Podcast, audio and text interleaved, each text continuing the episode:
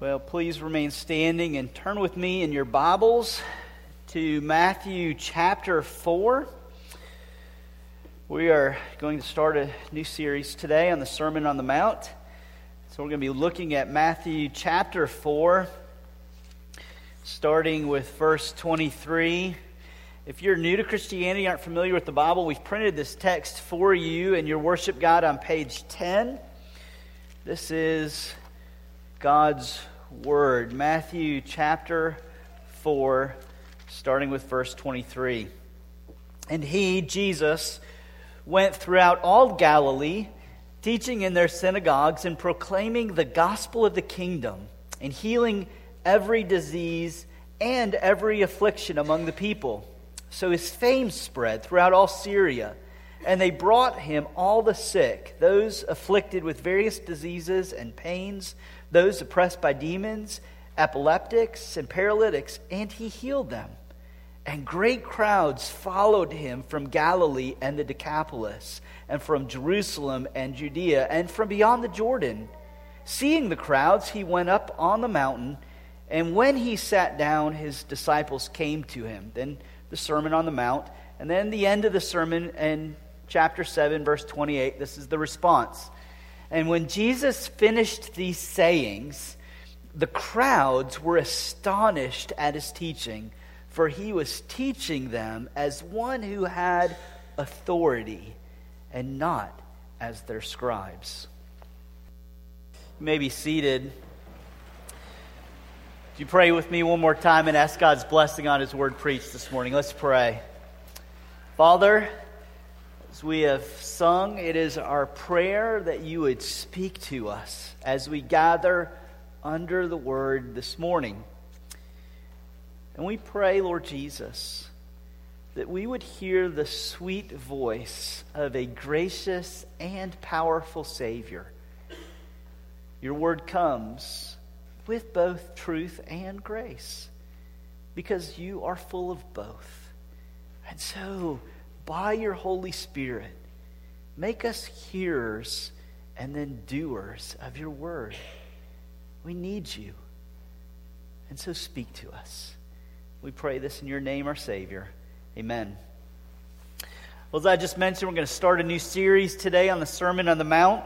If you're a women's Bible study, you've begun this um, as well. Um, this is just a sweet providence, a coincidence that we would be doing this at the same time. When the women's Bible study was thinking about doing this, I said, Man, that's great. This is what we've been thinking about too. Um, and so here we go. We're going to start a new series today. It'll probably take us through the summer months, um, and up, at least up until the summer months, but probably through the summer months. And you know, I thought about this um, and, and was watching the, the events unfold this week of inaugurating a new president and going through the end of an election cycle with the inauguration of a new president. Um, I was thinking about how much of the last few months have been just filled with one speech after another stump speeches, um, debates, rising all the way up to the, you know, sort of the pinnacle, the, the inaugural speech where things get said. And I thought about how many times over the last 200 plus years of our nation's history have we had inaugural speeches and how few of those get remembered.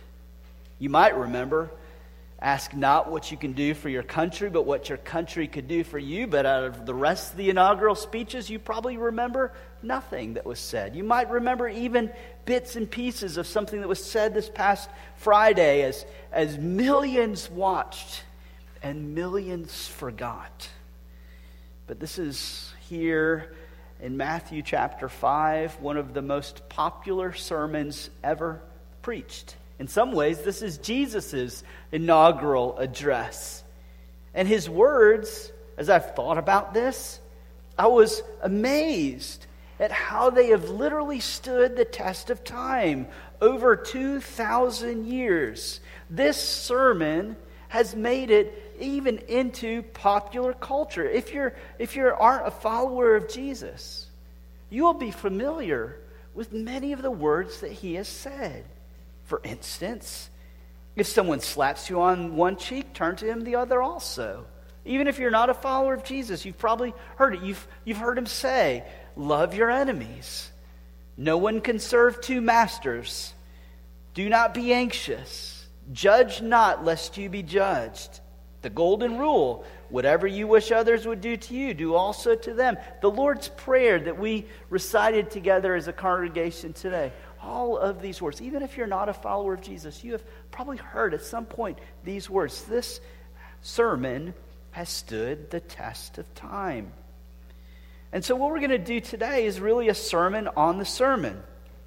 An introduction before next week we begin to dig into the first part of his sermon, the Beatitudes. And so I want you to think about this sermon today as an orientation that will set a roadmap for how we will study the Sermon on the Mount in the coming months. And what we're going to look at today are really three things the king's people, the king's pattern, and the king's power. So, first, the king's people. We've got to guard ourselves from simply seeing the Sermon on the Mount as simply Jesus giving a morality or a moral system that divorces the teaching of Jesus from the person of Jesus. These chapters, chapters 5 through 7, are given in a broader context. They're not just kind of dropped out of heaven as a law, as a moral system the Jesus who is speaking these words to us in the Sermon on the Mount, who is the Jesus who came in the form of a baby, as Matthew tells us, to save his people from his sin. The same Jesus that gives us the Sermon on the Mount, heavy with instructions on how to live as his people, is the same Jesus that died on the cross for the sins of his people. Jesus is not giving a moral system for the world to follow. It's much more significant than that in the Sermon on the Mount. What he's doing is he is creating a new people with a new identity, a new life, and therefore a new way of living. He's a king who brought a kingdom. And the Sermon on the Mount is first his pattern of living for his kingdom people, those who have come under his reign. This is a king who brought a kingdom. And in that kingdom is the place where humans flourish. That's going to be one of our themes going forward as we study the Sermon on the Mount. This is the pathway to human flourishing. When Jesus begins his earthly ministry, he begins to preach about the kingdom of God. This is a king who brought a kingdom with instructions for his people. And when he begins to preach, he preaches, Repent, for the kingdom of heaven is at hand. And then in 423, in our passage that we read this morning, we're told that he goes into the synagogues in Galilee and he's preaching. And he's preaching very specifically that the kingdom of God is there. He preaches the gospel. Now, you, if you've kind of been around Christianity, you can think, yeah, yeah, yeah, I get the gospel. Jesus died for my sins. But that's not the way Jesus proclaims the gospel. In 423, the gospel is that the kingdom of God is here. The gospel of the kingdom. That's good news. And it's a lot bigger than we typically think. This is not just about you getting an insurance policy so you can get into heaven one day. This is an announcement that God has come to make things right. The kingdom of God doesn't, isn't a physical place that takes up space on the earth. The kingdom of God is the place where Jesus reigns. And where he reigns, he reigns with new life. The kingdom of God eventually one day will take up a physical place when Jesus returns, but in that place it'll be glorious for two reasons. Jesus is there and sins not. And so the whole creation is flourishing. And so when Jesus announces that the kingdom of God is among you, is because Jesus himself is the kingdom. The reason it's helpful to see the Sermon on the Mount in this context of the kingdom of God, because the king has come to create for himself a new people, is because it, it allows it to be more than just moral instruction. This is not just Jesus telling you who you should be, this is Jesus telling you who he's making you to be. A king brings a reign by conquering enemies and creating a new people. And so this is the king's message to his people, but it's also, therefore, the king's pattern of living because God is creating a new people, a flourishing, thriving people. In the Sermon on the Mount, Jesus is saying, Look, this is the pathway to thriving as a human being who's been created in the image of God. This is the pattern for living as his kingdom people. As I keep belaboring the point, this is not first ethical instruction. It needs to be seen in the broader context of God's act of redemption and creating a new people. This is not the first time that a pattern for living is given on a mountain in the Bible. There are parallels here throughout the book of Matthew to Moses and the Exodus. For instance, as a child, Jesus flees in Matthew chapter 3 to Egypt, just as Israel did. And then and then Jesus leaves Egypt and goes through the waters and enters into the promised land, just as Israel did. And after his water baptism, he enters into a time of testing in the wilderness, just as Israel did. And then he takes his people up on a mountain and instructs them how to live as his people. And the reason this is important for us to see is because it allows us to do two things with the Sermon on the Mount. One, it allows us to connect it to the rest of the Bible. And two, it allows us to see in the broader context of God redeeming a people for himself who would experience his recreating power. The law is given so that God's people would stand out in the world mirroring his ways. So God's new people who live by God's commands are the most flourishing people in the world. Perhaps you've had this experience. You get a new set of, of shelves or maybe a toy that you have to put together, and you, you put out all the pieces on the ground, and you think, man, this can't be too hard to figure out. It's kind of leave the directions to the side, and you get about halfway through. The first few steps, pretty easy to figure out. And then you get done about the middle part, and you're like, I don't know where to go from here. This is too complicated to do without the instructions. The most early basic steps were pretty easy to figure out, but the more complicated it got, the more you were confused. Well, the Sermon on the Mount, the law of God in general, is your maker saying, Here is how I have designed you to live. Here's the pathway to flourishing as a human being who was created in my image. The parts are too hard for you to put together by yourself. And so let me tell you. And Jesus embodied these things. He was the most flourishing person who ever lived. He thrived for two reasons. Both, one, because he was God in the flesh. The makers come down and showed us how we are to, to live. And second, as fully man, he lived life by God's design. And so when you say Jesus says, Love your enemies, he's then said to those who murdered him on the cross, Father, forgive them, for they don't know what they are doing. And so here's where it gets really hard, though. The Sermon on the Mount is going to undo you if you're really listening to it. And there are two reasons why it will undo you. First, the Sermon on the Mount is difficult because Jesus focuses on being and not doing. He focuses more on who you are than what you should do. His focus is on the heart as it affects the hands, your person, more than on your performance. And the flourishing person, the one who's thriving in this one, is the one who is genuine, who is not faking their righteousness. Hypocrisy is death.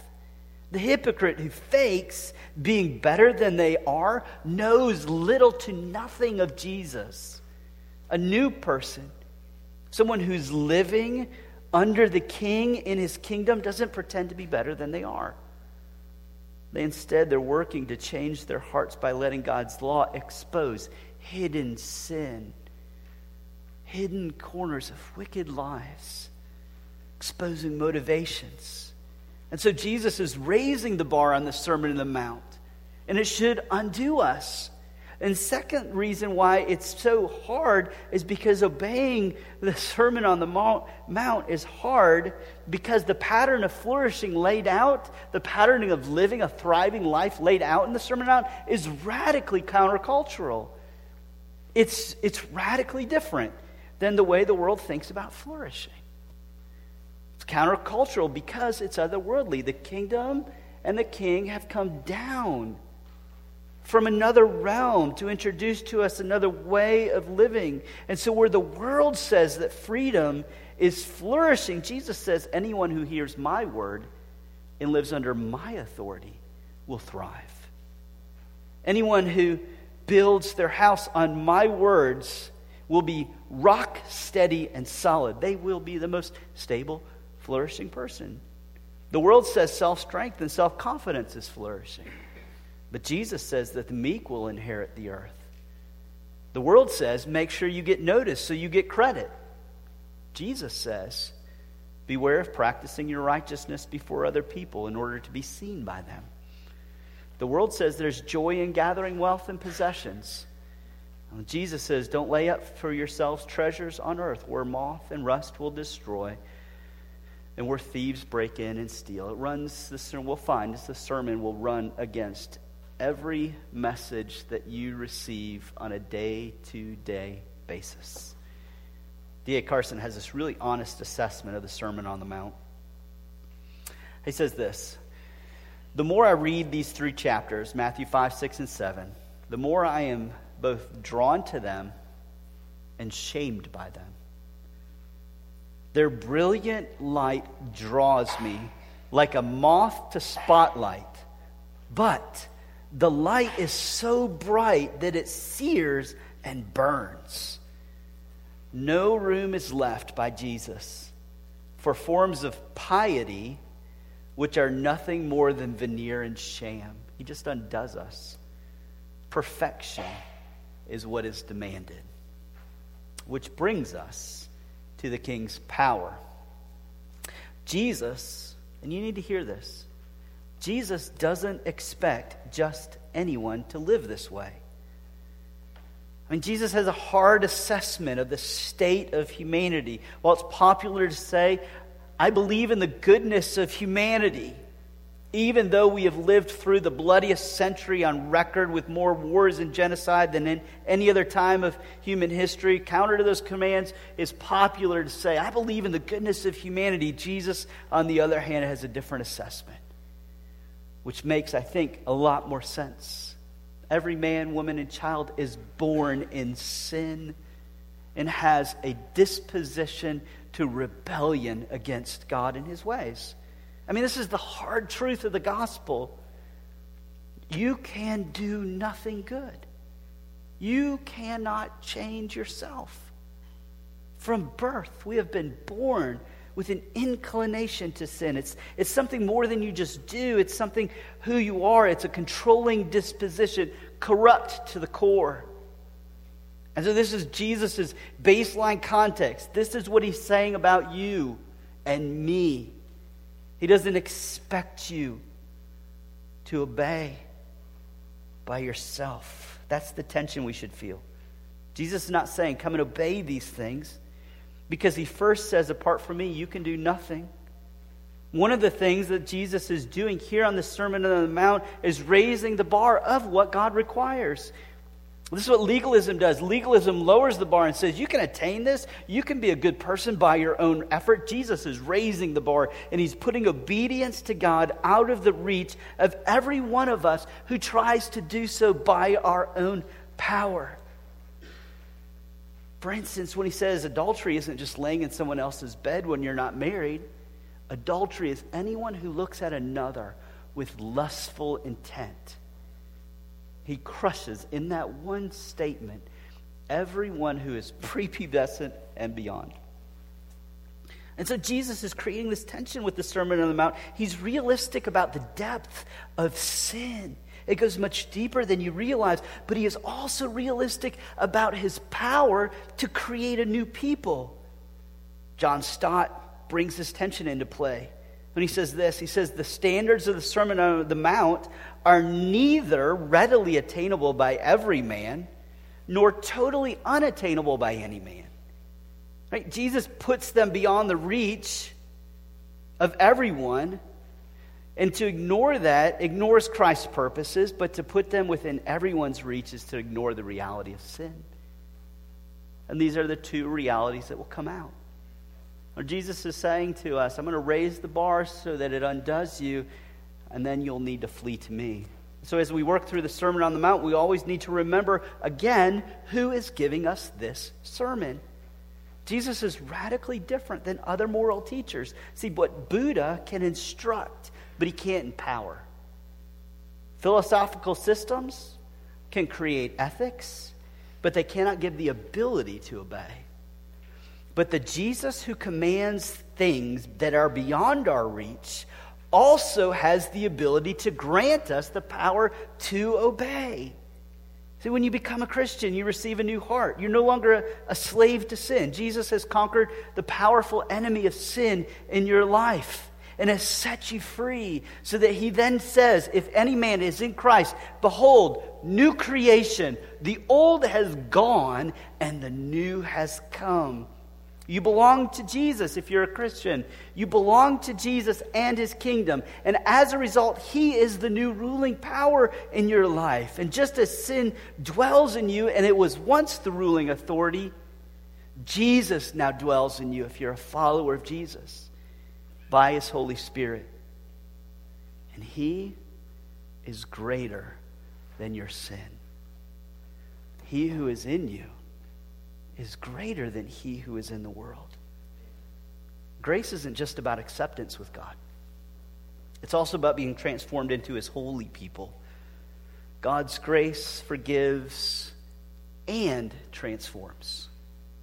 And so Paul reminds Titus that the grace of God has appeared to all people, bringing salvation for all people. And that grace trains us to renounce ungodliness and worldly passions, and to live self controlled, upright, and godly lives in the present age. Jesus didn't just die to cleanse you from the guilt of your sin, He did just that. And when the sermon undoes you, when the law of God undoes you, you should say, But in Christ I am forgiven. And you should also say, And in Christ I have the power to obey. So Paul goes on instructing Titus, who has given himself for us to redeem us from all lawlessness. Jesus died. It's a, it's a reference to the cross, and he's done so to redeem us from all lawlessness and to purify for himself a people for his own possession who are zealous for good works. It is a practical denial of the death of Jesus not to strive to live into obedience to what he commands. Don't deny the gospel by not working to obey Jesus. The Jesus who commands things that are beyond our reach also has the ability to grant to us the power to obey. And so, how do we tap into that power? Let me close with this because there's, there's something hidden that's going on that's very important to both Matthew's gospel and the whole of the Bible. From the very beginning of Jesus' ministry, he is doing something that is central to the power of his kingdom, central to his ministry. He is teaching and preaching. In chapter 4, when he's tempted by Satan, in an epic power battle that makes Star Wars look like a kid's YouTube video, Jesus defeats Satan and leaves him licking his wounds by the power of God's word. He leaves that battle and immediately begins his ministry in Galilee by doing one thing preaching throughout Galilee. Here we're told that there are massive crowds gathered around him, and he does one thing with the crowds that he's gathered he teaches them. He sits them down on the mountainside and he says, I have things to say to you But notice the reaction to the Sermon on the Mount in chapter 7 that we read. When Jesus finished these sayings, the crowds were astonished at his teaching, for he was teaching them as one who had authority. Now, Jesus' authority is really, really different than other exercises of authority in this world. For instance, when a police officer pulls you over, he has the authority to write you a ticket, he has the authority to punish.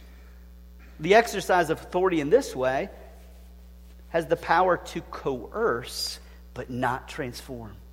The power to conform you, but not to give you a love for obeying the law. Many police officers would love to give you the ability to obey the law out of a love for it. But when Jesus exercises authority, he does so through his word and brings power that changes one thing into another. And when he changes one thing into another, it is always new life that is exploding with life. So when God speaks in creation, he makes a beautiful, life giving, flourishing world out of nothing, just speaks it into existence. And when Jesus speaks, the dead are raised and restored to their families. When Jesus speaks with authority, the storms are calmed and death is held back. When Jesus speaks, he does so with authority, and demons flee, leaving new people who are now in their right minds. Put another way, when Jesus speaks, he confers what he commands. He says, You must obey. But when he speaks, he does so as one who gives the power to obey what he commands. He confers what he commands. Or put it another way, by the word of Jesus, Jesus gives us the power to obey his word. So the Sermon on the Mount will kill you if you try to obey it on your own.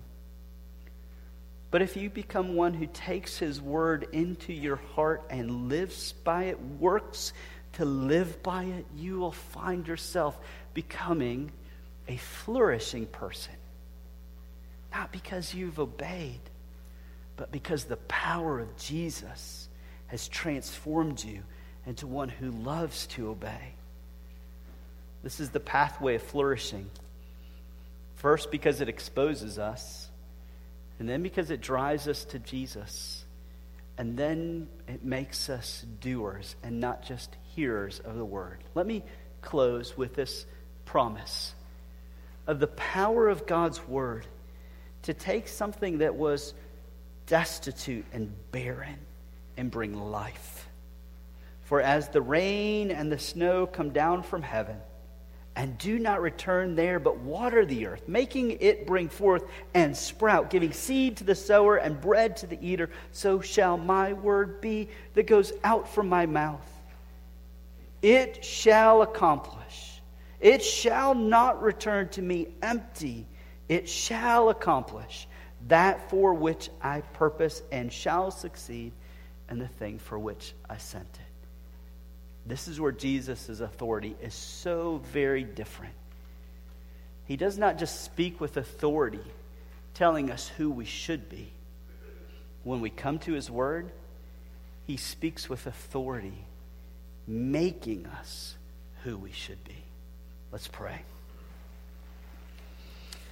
Lord, we come to you now and ask that you would do just what you have said you will do Make your word make us to be doers and not just hearers. We want to, we want to live out your grace in our lives. We want to be transformed by you. We want to say no to sin and yes to righteousness. We want to have a zeal for good works. And so make us a people who are thriving towards obedience, striving by the power of Jesus to become what He says we are. Make us people who live like your kingdom is a present reality in our lives, and that you are the King who has defeated sin, Satan, and death, and has brought a whole new reality. Oh, would the world see your gracious power at work through our obedience. We pray this, Lord Jesus, in your name. Amen.